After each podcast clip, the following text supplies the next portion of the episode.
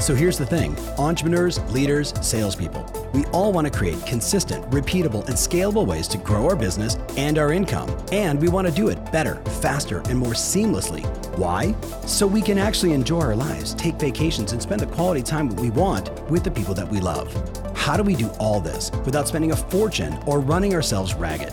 That's the big question, and this show is dedicated to the answer. Hey, welcome back to the podcast. Thank you so much for listening today. If you have not subscribed on your most favorite platform, please do so today. And hey, at the end of this, make sure you leave a comment. So you know me, I like to keep my pulse on what's happening in the real estate world, the tech world, the mortgage world. Pretty much business is my favorite hobby. And one of the things I get to do is I get to talk to people that have their finger on the pulse. I have a lot of conversations. I talk with a lot of people. I ask a lot of questions. But one of my favorite peeps is the guy I've got on the show today. I think this is the second or third time we've done this. He and his partnership, they write what's called the annual T3 Trends Report. The company's T360, right? One of the guys that's helping is Jack Miller, the CEO. Stefan Swanepoel has been on the show many times, another one of my heroes. Any chance you and I get to get, I don't want to say our finger more on the pulse, to actually see around the corner to know what's coming. Today I was on the phone with the CEO and he's like, what's happening next? What do I need to be aware of? And I was able to rattle off 3 or 4 things directly from the trends report to say, this is the stuff I'm paying attention to. These are the things that as owners of companies, as agents, as team leaders, as loan officers, as tech companies, we've got to pay attention to so we know almost the zeitgeist of all things real estate. So to help us do that, I've got Jack Miller on the podcast. Jack, what's up, man? Happy Tuesday. How are you, Tom? It's great to be here with you again. I really appreciate the opportunity to bring some knowledge to all of your followers. So it's great. Thank you, man. 1,000%. So it's funny, I was going back through last year's trend report. So for the people that have never maybe listened to you before or don't have context for you guys are, give them just a little taste of how much time and energy you guys go through to then articulate. And I think this is the 18th year in a row you've done the trends report. Like, what does that mean? Do you guys just sit in a room for one day, smoke some weed and say, what's going on in real estate?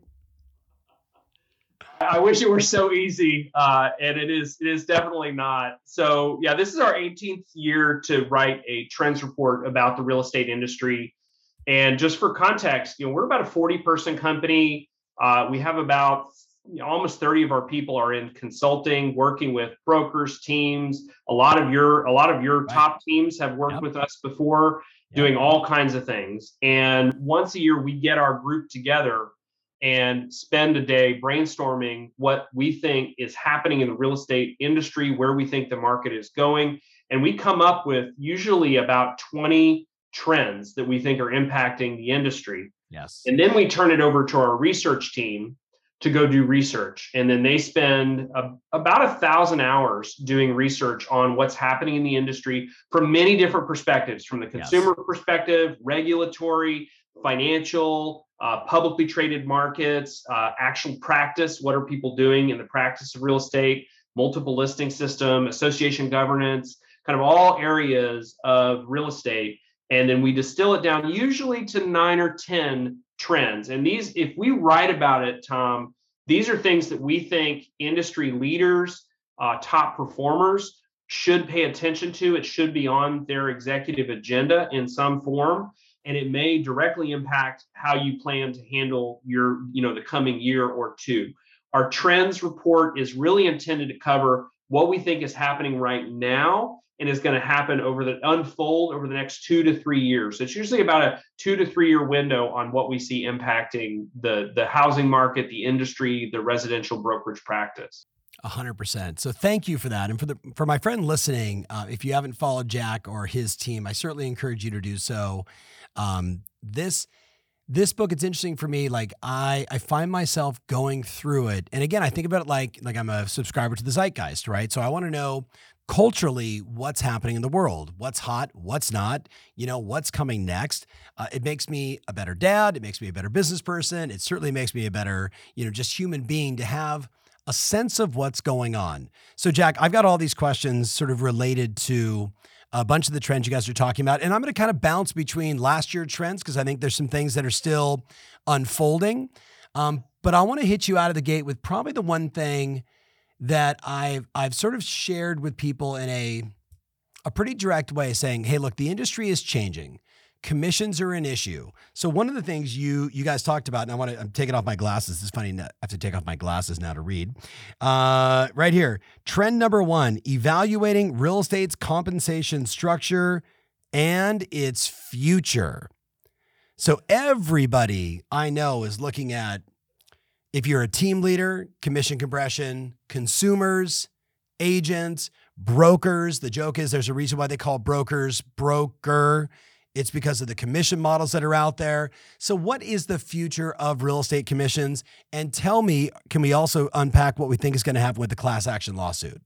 Yeah, those are great questions, Tom. And I've got a few of them. We've written a lot about the commission compression in the industry over the past, decade. So because it's been a constant topic, and we've written about ways that brokers and teams are attempting to cope with that, whether it's offering additional services through, joint ventures where they get into mortgage or title or other areas of the business that capitalize on that same deal flow that's coming through the real estate brokerage side, or whether they've done things like developed more of their own business via lead generation programs. A lot of brokers have done that or attempted to do it in order to remargin their business and say, look, we'll invest in generating business, and then we're going to charge a referral fee into our network. So we've written about it a lot. The big picture here, and if you look at in our trends report this year, we published the average commission rate over really since 2007, and it's not a pretty picture. It's in decline. There's been pressure. Yeah, there's been consistent downward pressure on commissions. We're down well below 4.9% now for the total commission on a transaction based on public filings of very large companies that do a lot of transactions, and so we think that's going to continue. Which means brokerages and teams that want to maximize their business are going to need to look for other ways to capitalize on the deal flow that's coming through their organization, whether that is with MSAs or joint ventures or having some kind of co-shared ownership in other affiliated businesses, or starting up new lines of business to make the brokerage entity not the only thing that they've got going, or the real estate transactional entity not the only thing they've got going. So that's been going on for a while now, and it's not a newsflash to anybody that has been reading, a profit and loss in this industry for more than a few years. Right. On the other side, you asked a really important question about these compensation-related lawsuits, of which there are five of them. One of them has been certified as a class action.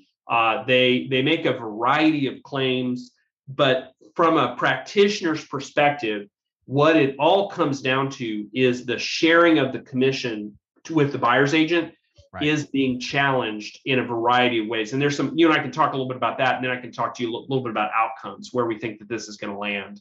So Jack, I've been basically saying to clients for the last 2 years, whether I'm, live on stage at a summit, in a small meeting, in a podcast, whatever it may be, I basically say, look, if the class action lawsuit goes through, and we have this sort of true bifurcation of commission where I'm going to list my house now for 2.5 to 3%, whatever rate the listing agent chooses to get or charge the seller, right? And now on the buy side, I'm literally telling agents, if your buyer presentation isn't rock solid, if you can't articulate the hours and time and work you spend to go out and represent them, and then be able to say, and for this, Mr. Buyer, Mrs. Buyer, you're going to pay me 2.5%, 2%, 3%. So I've been saying this, and I sort of get the, the X's on the I's when I say it, like, do you really think that's going to happen, Ferry? And I say, I think it's going to be one of three things. It's going to happen. And if it does, let's be prepared. Get your buyer presentation right. Get your value right. Or you will be disrupted by, Jack, I don't want this to happen, but you and I spend a lot of time in this industry. I think it's fair to say a bunch of companies will pop up that essentially say, for $500, we'll write your offer.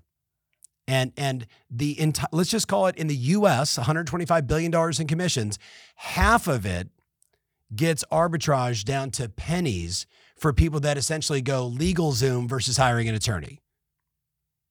So where am I wrong? Yeah. So you've got it right. You're inoculating people in the best way possible, which is articulation of value proposition and negotiating your value and payment on the front end. By the way, people are missing out on commissions due to them right now because they don't do this, because they're being offered 2%. They do a ton of work. They fight through multiple offer situations, and they're really not getting the amount of money they should receive based on the level of service they've delivered, right? So that's happening today. So I even tell people, look, you know, even if nothing happens, this is going to prevent you from being in an environment where you're not getting fully compensated for the amount of time.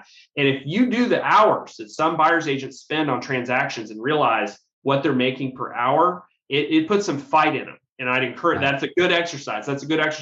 But there's a span of things that are going to happen, all the way from this is a nothing burger and nothing's going to happen. By the way, I don't think that's what's going to happen, to some level of disclosure is required on the very beginning, at the first, you know, serious contact with a buyer or seller prospect. You have to say, this is how the buyer's agency works. Right. Here's how I get paid, all the way to, it has to be included in an exclusive agency agreement, which must be signed every time in order for you to get paid, which there are some places where it works that way. There's many states that have already implemented this, and I think it's really smart that they're doing that. Sorry to interrupt. Yeah, no, I agree. So what it is, even if it doesn't matter where we land on the spectrum, we land anywhere on that spectrum, people are going to be better if they're articulating their value and they're negotiating for it and saying, look, here's what I am requesting to be paid for the services I provide. And if I'm not paid by the seller, then the buyer needs to make it up to me. You need to pay me for the rest of my services. And I think that's the big picture here.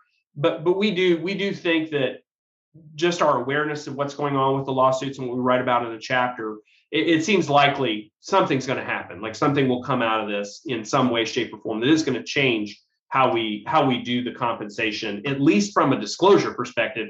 Right. Could go all the way. You know, the hard part for me is, having spent enough time traveling and doing workshops around the world, having clients in, you know, 29 countries, for all my friends in Europe, they're like, oh, welcome to our world. All my friends in Australia, New Zealand, they're like, you know, South Africa, welcome to our world.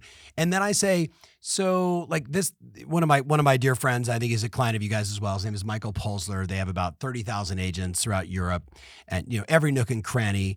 And so Michael and I would do these workshops back in like 2012, 13, 14, 15, 16, 17, 18, 19, where we were saying cooperation is the next great trend. Now, for my person listening, if you're in like North America, you're like, what do you mean?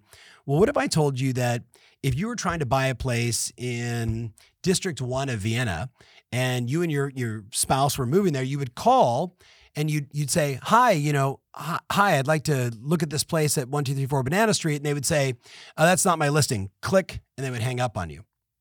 Now, you think I'm kidding, but because there was no buyer representation in place, the only thing they wanted to do was sell their own listings. And if you can imagine, with no MLSs and no ease of access of information, no all the things that we sometimes hate, Zillow, Realtor, Redfin, et cetera, the consumer experience was horrible. So Jack, my concern is we're going to go back to 1954 if this gets enacted. I think the consumer gets royally screwed in the process, not by the great agents, but by in the U.S., the 1.5 million agents take the 300,000 or 400,000 that are exceptional. Everybody else, there's some legitimacy to that perspective, Tom. I will say on the MLS side of the picture, which we wrote a whole chapter about, some of the things that are happening in the MLS environment. The MLSs are working really hard. A lot of the large regional MLSs and some of the ones that are part of these networks to make sure that we have that data that drives so much of the consumer experience. There are going to be some challenges in buyer agency if there are changes. There are going to be some challenges there. That is absolutely factual, but I don't think we're going to roll back to 1954. I still think we're probably going to keep some of the benefits that the MLS provides with regard to data, but it will mean that the agents that are participating in transactions will need to be much better at negotiating their commission, or they're just going to be out. They're just going to be out. The days of I'll drive around and show you some houses, don't worry about how I get paid, those days are coming to an end. They really are. And we will literally see hundreds of discount brokers. Think Uber for buying a house.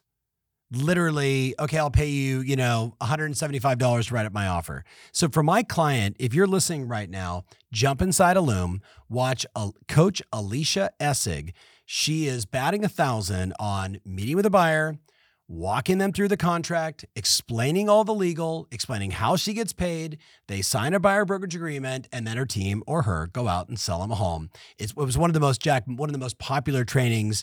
And I think this was done in like January of 2022, right? And still today, it's one of the highest ranked shows we've got inside of our, you know, internal training. You mentioned MLS.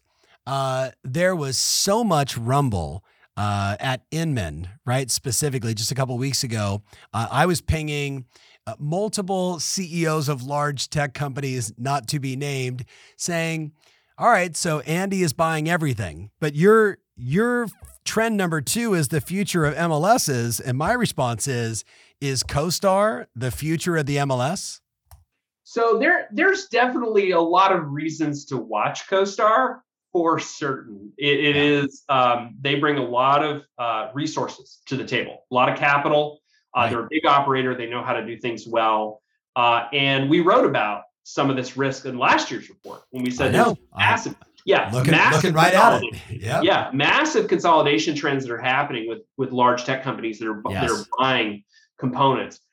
It's a stretch with the structure of MLS for somebody to come in and do a takeover, because it's not buying one thing, it's buying a lot of things, and they're controlled by boards, and you have governance problems, you have all kinds of stuff. So it's more likely to you see them offer some kind of alternative or do some kind of other maneuver. But you know, there's still a lot in the MLS category that's happening by MLSs that are trying to prevent that, or just trying to provide better services to their members. And that's why we wrote about it, is that we do have some fairly well-resourced large MLSs and some networks of really strong MLSs that are banding together and saying, we're gonna do a much better job of providing our listings both to tech companies and also to the buyers and sellers that interact with agents. And I think you and I would both agree, there are some MLS leaders that are on the forefront of innovation. They understand who their consumer is, the real estate agent, right? That they've got to provide great tools and great resources. And just for the person listening right now, wherever you're watching, make a comment. Tell us if you love your MLS or you don't love your MLS. And you got to be careful when you make your comments, but just, you know, heads up. But, you know, I need that feedback because, Jack, we see some of these MLSs that are smaller, that are still sort of mom and pop operators. I think they're very disruptable, if that's even a word, whether it's Andy at CoStar, Zillow, Redfin to a certain extent, the next new thing that comes out. So what is the future of MLS? Well, like when you guys were writing this, give us like one or two insights. What can we expect from MLS? Yeah, the future we're seeing, I think everybody, a few years ago, the big talk was about regionalization, that we were going to have regional consolidations, big MLSs like Bright and CRMLS and Stellar and, you know, MRED, we're just going to roll everybody up around them. Yeah. And what's happened now, that some of that has happened. Some of that's accurate. Some of those little MLSs you're talking about, they're attached to a local association, have just said, you know what, it's way better if we just give our membership services over to a bigger entity who will do it in a cost-effective way for us and really up our service level. So that's happened. But the other thing that's happened that is novel and interesting is a lot of these MLSs are now working with each other across large geographic boundaries to provide shared services, to let people search up and down. Like there's movement right now to allow, you know, MLS searching up and down the entire East Coast, all the way from Florida, all the way up to New York. That an agent, if you're serving a client in New York or Pennsylvania or Baltimore, you can do searches in Florida for them and then have a really quality, you know, customer experience and a great referral to an agent in Florida to complete the transaction. So there's some movement afoot that is beyond just, you know, a big MLS rolling up a small MLS that's right next door. So that's part of it. And in our chapter, we write a lot about the specifics of how that's happening. So again, you know, it's the Buckminster Fuller. Do you know that name? Yeah. created the geodesic dome. So my mentor, God bless him, Mike Vance, worked with him when he was running, part of Disney. He hired Bucky to create the geodesic dome at Orlando.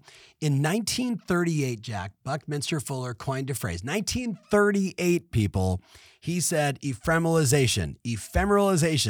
And he said, with the advancements of technology, we will get more from more and less from less. And I was like, oh, that's interesting. He said, until eventually we get everything from nothing. Now, when I heard that from Mike Vance, he said, ephemeralization is how do you get a lot out of a little or more for less without eventually spending another dime? What I keep seeing with the MLSs is just a level of efficiency, making an agent anywhere in the world more proficient with their clients, with their experience. Do you think that trend continues where, like I jokingly say when I'm in New York, I'm like, how many of your clients have recently moved to Southern New York? And they all look at me and I go, Southern New York, Florida. Miami, Fort Lauderdale, and they all laugh. Do you think this sort of ease of experience is going to drive more multiple, multiple licensed stated agents? Like I'm licensed in Florida and New York? Or do you think it's just ease of access for experience and then get them to a good referral partner? The future doesn't show up everywhere all at once, Tom, as you know. No. So there are going to be some places where you have sophisticated operators that are putting a lot of effort into making transactions easier, making the tools better, all of that. And so I think your viewers, it's going to be a non-uniform experience. Some people are going to be in certain parts and they're going to say, I love my MLS and they put out this great stuff. And other people are going to say, I'm out in the middle of nowhere and our MLS is kind of old, right? And it's okay. That's just the nature of this business. I think we all see it coming. It's just coming at the rate that it comes, given the size of this industry, the geography, the number of markets. We saw 7%. We just did the stats on this. We saw between 2020 and now, we saw a 7% reduction in the number of MLSs nationally. We saw a 3.8% reduction in the number of local associations. And so it's happening, but at 7% over a 2 or 3 year period, it takes a while, but it is happening. Right. It is happening. All right, let's switch gears. The song that's going through my mind is It's the End of the World as We Know It. And I want to skip right. I think that may be the first time I've ever sang on my podcast. By the way, pretty good. Yeah, make a comment if you want me to sing more or less on my podcast. But the reason why I bring that up and that specific song is trend number 4. I'm switching and bypassing number 3. Inside the Nations. No, I went to the wrong one. Number 5, excuse me. Open Door, Silicon Valley's big bet. And I literally wrote down, is iBuying dead? But I want to go deeper. Is iBuying dead? Is raising capital for prop tech and real estate going to be dead for a while? I also want to just put it out there. I think you're hearing it first on my podcast. I started saying March of last year, Jack, with all my top teams, all the friends of yours and mine. I said, don't be shocked when Redfin sells.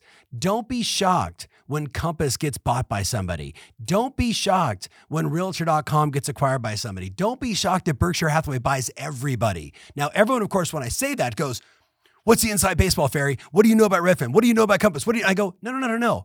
I've just been in the industry for 33 years. I'm never shocked when the cards get shuffled and the ease of access to capital goes away, that companies that were once rising stars suddenly get acquired and just become another asset on somebody's shelf. Hey, it's Tom Ferry. Question, what's your favorite social media platform? Are you big on Insta? Do you love to tweet? No matter where you answer, I'd love for you to connect with me there. All you got to do is just type in @TomFerry and follow, and let's you and I connect. I want to be able to deliver the right content, the right ideas, the ways to help you grow your business, stay fired up, keep moving, be in action, and run plays that work and the platform that matters most to you. So subscribe, and I'll see you there soon. So let's start with iBuying. Yeah, so iBuying, it's interesting. iBuying brought some legitimate improvements in consumer experience into our industry, and then led to power buying and a lot of this kind of integrated real estate mortgage process, right? And just the fact that via Open Door, consumers, I think, for the first time ever at scale, were able to register on an app, send over information, be legitimized, and I can go look at a house and I don't have to call anybody. I can just go and unlock the door myself and go in. Now we can, there's again, lots of debate we can make about that, but these companies made a lot of investments in changing consumer experience and in actually innovating inside the mortgage financing process when it was linked up to real estate. So I think, we think those changes are things we can learn from and things that are probably, they're not going to go poof. Nothing goes completely away. There's going to be some good parts that are going to be kept on, right? And you know, Open Door may be out of the business of iBuying, but they might be in the business of power buying and some of these other companies as well, where they provide these integrated real estate services products that really optimize the way that people work. So I think we're in a, we wrote this report, we literally finished typing all the words in late September. And then, you know, we put it into the design and get it all done. And then we hear like, oh, well, you know, Eric Wu is now no longer the CEO of Open Door, has been demoted, and they're repositioning, which is predictable, which we knew is a risk. But this chapter, if you want to know about all the innovation, because they were by far the most innovative company in this category, if you want to look at the innovation and see what did they do to the consumer experience, that's what this chapter is about. And there's pieces of this that have already been picked up by a number of companies that are going to continue to keep it. And that remain opportunities, right? That'll remain opportunities for the industry to improve the consumer experience and the integrated lending experience as well, which has been challenging historically for many, many, many years. Let's just talk about that. You know, I'm a, you know, spirit of transparency, I'm an investor, and a friend of mine started a company called Tomo Network. It's a digital first mortgage company. It does no refis. It is purchase only, and it's agent partnering only. And I asked him, why in the world this? Like, we could have rolled up nightclubs. We could have done something fun. Why did you take on the mortgage industry? And he said, think about the last time you did a mortgage. And I said, yes, it kind of reminded me of going to the DMV. And he said, and that's exactly why it needs to be done. That's where my hat goes off to, whether it's Zillow or Open Door or so many of the others that were doing this iBuying experiment, right? I think there is this silver lining that the consumer deserves a better quality experience. The consumer deserves a better quality experience. End of story. Ephemeralization. It's always happening. So what about capital? A lot of these companies we're seeing all the major companies out there, and some of these companies that are publicly traded that aren't hitting their earnings, and man, they are cutting. What do you think is going to happen? The ones that are in the headlines, Remax, Compass, eXp, Real just shaved all their real estate commissions for their agents that were out recruiting. Ouch. But I know Sharon, the president of the company, he's a finance guy. He's like, if we're bleeding, we're going to make cuts. So what do you think happens? It's just that I think this is an industry that loves to have people to tear down, right? We love a bad guy. We love a bad guy. We go, well, Zillow was a bad guy. Now Open Door's a bad guy. Like, who's a bad guy right now? It's these new companies bringing in innovation a lot of times. But, you know, they're driven by some very smart, ambitious, dedicated people, and they're going to do what they need to do. And I think as much as different, different companies would like to say, hey, they're Wall Street funded, they're Wall Street backed, they're private equity. Well, so was Amazon, so was Facebook, so were some of the greatest companies in the world. So I think it's a little premature to dance on anybody's grave. And I think that the lesson to be learned is, well, what are they doing about it? And if they're making cuts and they're trimming things up and they're improving their profit margins, guess what? They're doing what everybody should be doing right now. They're doing exactly what. Bingo. It's the same thing we've done with every CEO and every team that we talk to. Here's the smart cuts. Just don't cut into your growth, because that's where you get into trouble. And everyone, all my friends know, Jack, like, I'm like you guys, I'm Switzerland. I work with everybody. But all you got to do is just open up Inman, which is, you know, sometimes comedy, because it's just, you know, who's sleeping with who in real estate, right? But all those companies, as their earnings come out, you're going to see these adjustments. I think you said the right thing.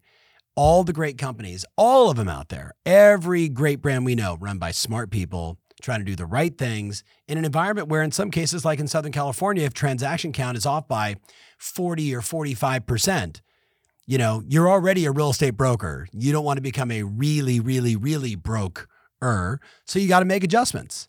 So let's switch gears. Let's talk about, I'm looking down my list here. Oh yeah. Trend 7. 2023 Real Estate Brokerage Talent Playbook. What were you guys trying to get across there? Maybe give the listener, what was the aim here? What do you see as the trend?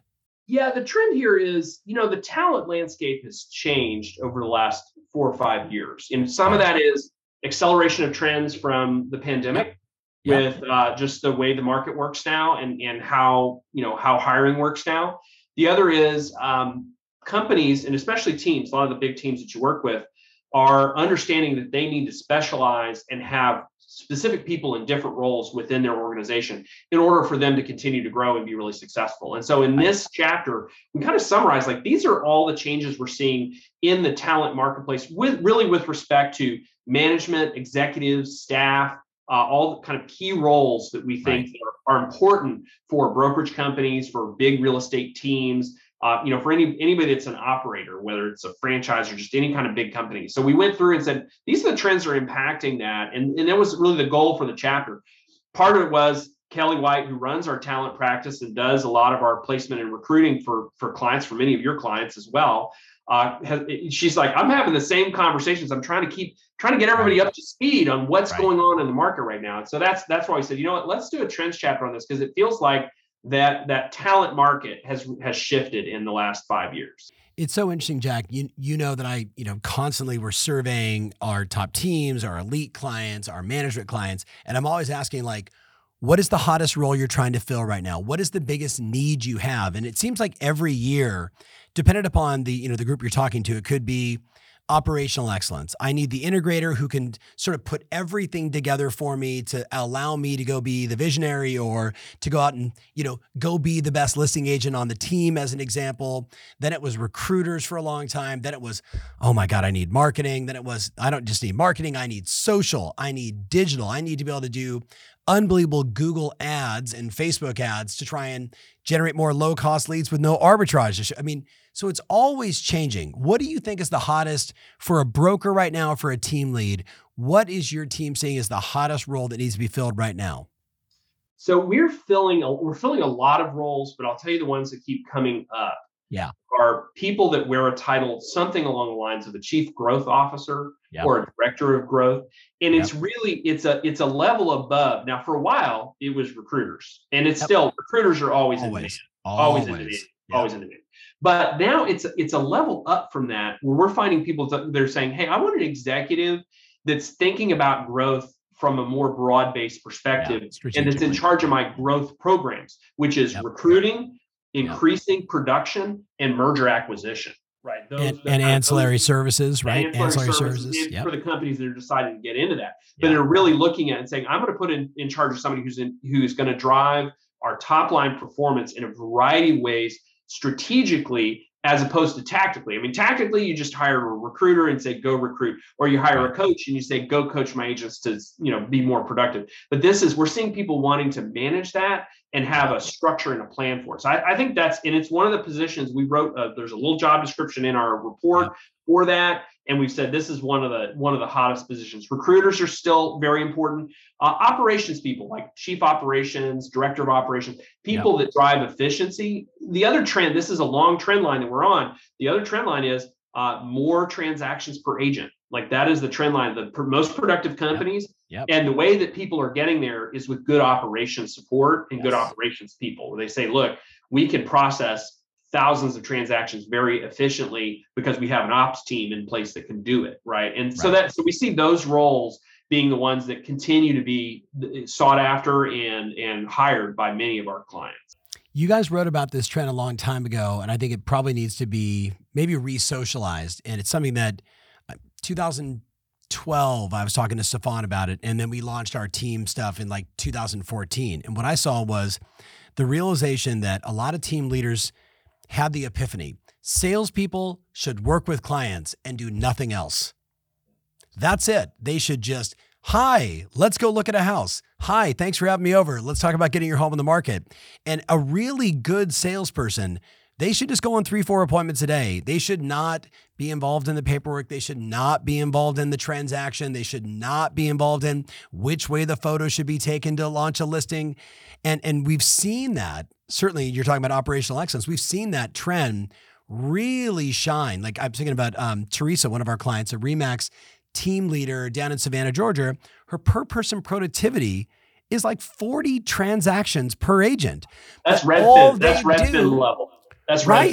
It's unbelievable. And they make great money. They sell a ton of houses. She's a beautiful operator. Big shout out to Teresa, but she gets it. Salespeople should sell houses and nothing else. Jack, I should have done this right out of the gate. Write this down, everybody, really fast. T3 Trends, t3trends.com/Tom Ferry, t3trends.com/Tom Ferry. If you have not bought the Trends book, if you want the zeitgeist for all things real estate to go deep on this, I highly recommend it. I buy every year. I get it from my coaches. It's just one of those things that when you have it, you just have a little extra edge over, I don't know, 95% of the people inside your marketplace. And if you're looking for a degree of separation, hard to argue against this level of intelligence. So t3trends.com/Tom Ferry. I'm sure, Jack, there's a bananas special promotion, something. There's a good, yeah, we have a special Tom Ferry price in there. And I appreciate you sharing the link to that. Definitely go pick up. There's you can get a digital only. Yep. And then if you want to add a print copy, which I highly recommend adding a print copy, because you can do what I do to it, which is even though we wrote it, I still mark it up. I still highlight it. I go through, I work off of this. I've got highlighted versions of our trends reports when I'm consulting with our clients. They'll go back to year after year after year. So 100%. Yeah, so there's a price for both. I'm going to hit you with one last one. So you have inside here, trend number 4, inside the nation's largest, most profitable brokerage company. I know who, but who and why? That's Home Services of America. And you're Hold on. You mean some would argue the most boring real estate company Warren Buffett owned is also the most profitable. Surprise, surprise. Yeah, surprise, surprise. So it is. So we have been talking to Home Services for years. We've obviously we know Gino, we've known the management team for years, but hold on, Jack. I got to just say for the people listening, Gino is a personal client of mine. I cold called him 33 years ago and invited him to come to one of my dad's superstar retreats. And I think he gave me, Jack, a credit card and signed up just to get me off the phone. And we've been friends for 33 years. So I knew who it was. And I love seeing him ranked as the number one most influential. But there is so much to unpack in the way that they operate, his 4 disciplines of execution. So just, I interrupted. I apologize. Unpack why. Why are they so wildly successful or just profitable? So real estate, I think people get confused in this industry sometimes when they come in. And they think, this is a game of ideas. They go, this is a game of ideas. I'm going to have the next big idea. Now, ideas are important. Ideas are good. Innovation, Innovation is good. We need ideas. But this is an industry that's really won with execution. Like, it is an execution because it's a transactive industry. It's a high volume. It's a consumer-facing. Like, there's a lot of 4 million, 5 million, 6 million transactions in the industry. So that is a game that you win via execution. And if you're looking from a profitability standpoint, it's all about how efficient you are and how well you execute. And that's something that Home Services has done very well. And we wanted to give them some recognition and credit for that and actually spend some time. So we were able to spend some time with their management team. We interviewed a lot of their internal leaders and said, how do you get done the things you get? First of all, tell us all the things that Home Services does, because a lot of people don't know about the company. They're not aware of it. And then how do you get these things done? And that's really what we wrote about in the chapter is how they look at their products and services collectively and how they work to be as efficient as possible and bring those services to the consumer in a united front, which I think is something that, we talked about. We started this conversation with talking about commissions and commission challenges and declining overall profitability of brokerage. Right. And, and this is what they've done. They've accepted that and they've just executed on that relentlessly, which is has gotten them to the position they're in today.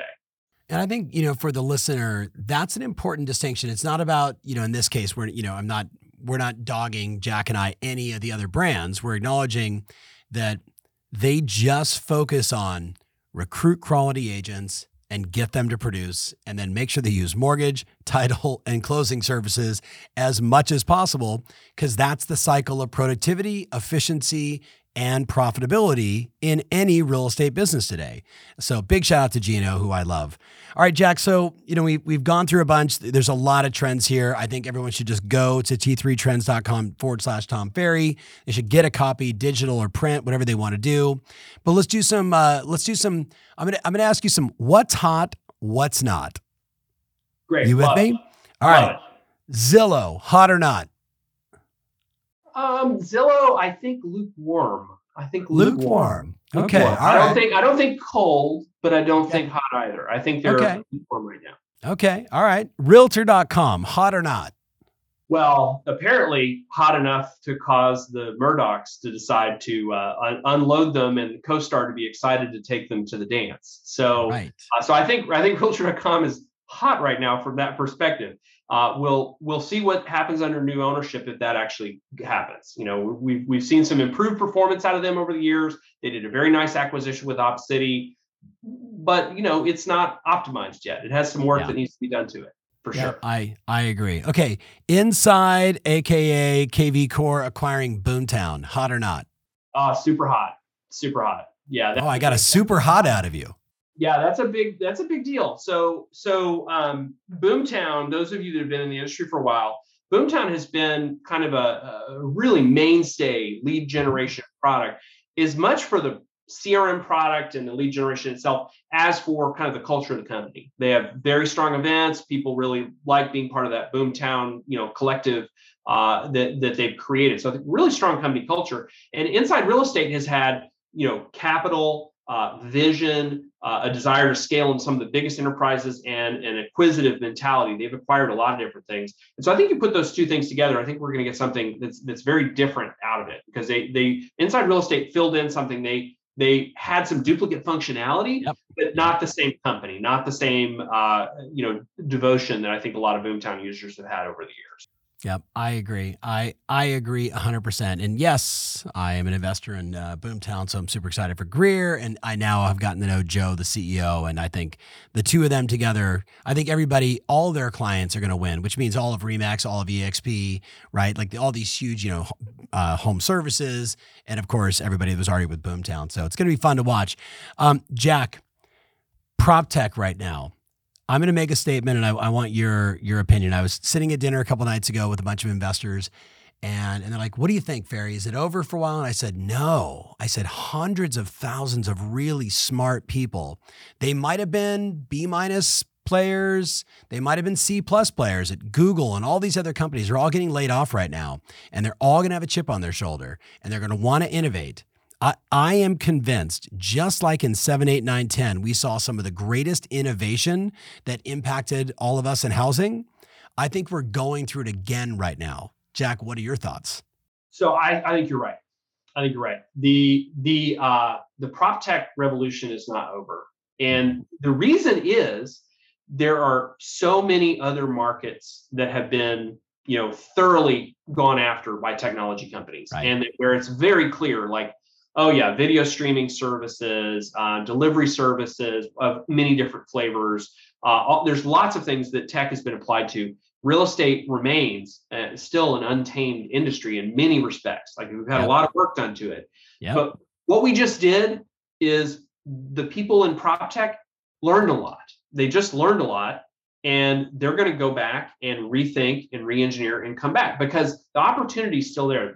As you know, real estate it's the biggest market we have. It's an enormous market. And so there's a ton of opportunity for them still in this market. So they're not going to give up, neither of the banks, neither the mortgage companies, neither financial institutions. I think we like to be angry when they come into our industry, and then we like to cheer when they get shut down or they have a problem or they get bought up.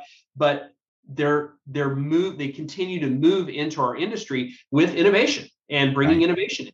And I think we should roll with it, and we're not done. And I would agree with you. I think we're going to see more of it by some very smart, dedicated, talented people that want to make the home buying transaction easier for everybody. In the U.S., 5% of the GDP is all things real estate transactions, and 17% is all things housing, everything associated with a home. That is a enormous addressable market. So of course they're going to continue to go after it. I know you guys are seeing a lot of deals. I probably had 10 really good pitches already this year on companies that I'm like, I want to buy this entire company or pass, right? And, you know, usually predicated on the same stuff. You know, is there a big enough addressable market? Are they solving a really good problem? Do they have a great management team? You know, are they going to be well capitalized? And my big one, and I know you get this, is do you care about the real estate agent? If you care about the real estate agent, you have me as an ally. If you in any way, shape, or form think you're going to disrupt real estate agents or disrupt, if they call it like, well, you know, just the average Joe, we want to disrupt them. I'm like, meeting's over. Thanks. Every agent matters. You know what I mean? Of course, we want the most successful ones to sell more and do better, but I'm super bullish. I think this is going to be a year where we're going to see some really cool companies, harder to get financing, harder to get, that early seed money capital and maybe a Series A that is worthwhile. But if you're listening to this and you're one of those people, hold out, stay true to your dream, roll up your sleeves, work 75 hours a day and get the job done. And then call Jack and I. How about that? Yeah. Agree. Closing thoughts? Closing thoughts. So this is going to be a year that, we're seeing in the market. We're really going to have, you're going to put your shoulders in this year. So we think It's why we write the trends report every year. We write it to give people that advantage. By the way, there's a couple of really good chapters on the benefits of home ownership. We looked at it and said, Let's really do a deep dive on that. Right. Helpful right now if people are sitting on the sidelines. There's another chapter on just where the home industry trends are right now. Who's moving where? What are the regions and sectors and kind of big picture, kind of how things are moving around. So, we're always bullish on long with real estate. This is going to be a year where people really have to put their shoulder into it and get to work, because that's where we are. That's just where we are. And I know your clients are that way. We're that way. This is not our first time to see a year where there's a lot less transactions, but make use of the ones you get to grow your market share and capitalize on the opportunity that a slower market presents to you. Right. So I would just say to everybody, if you look at the trends over the last 20 years, this is actually just a normal market, right? Call it, 4 million, 4.2 million, homes sold residential, not including new construction, which probably totals at 5 million total houses, two sides of each transaction, lots of opportunity. But the argument I'm making for everybody, Jack, is twofold. First, whoever is marketing and having consistent conversations, meaningful conversations and scheduling appointments, they are winning right now, which I will end with this point, Jack. I say to people all the time, you want to know what's working right now? People ask me all the time, Tom Ferry, what's working right now? Jack, ask me what's working right now. What's working right now, Tom? You know what's working right now? Working. That is what's working right now. All my friends know they're giggling right now, but you know what I'm saying. It's 100%. Getting over your feelings and making the phone calls. It's getting over your feelings and sending the email. It's getting over your feelings and sending the text. It's getting over your feelings and shooting the video. It's getting over your feelings because no one cares how you feel, starting with your bank account. Get out there and do the work. Make sure you get over to t3trends.com/Tom Ferry. Jack, as always, Thank you. I hope to see you in Austin soon. I'm going to be down there in March. So we'll see you soon, my friend. Thanks so much. Fortunate. Great. All right. Thanks, Tom. Thank you, my friend, for watching. We'll see you guys soon. If you want more information about this episode, including my show notes, mentions, links, and everything else, make sure you visit tomferry.com/podcast. That's tomferry.com/podcast. Thanks again, and talk to you soon.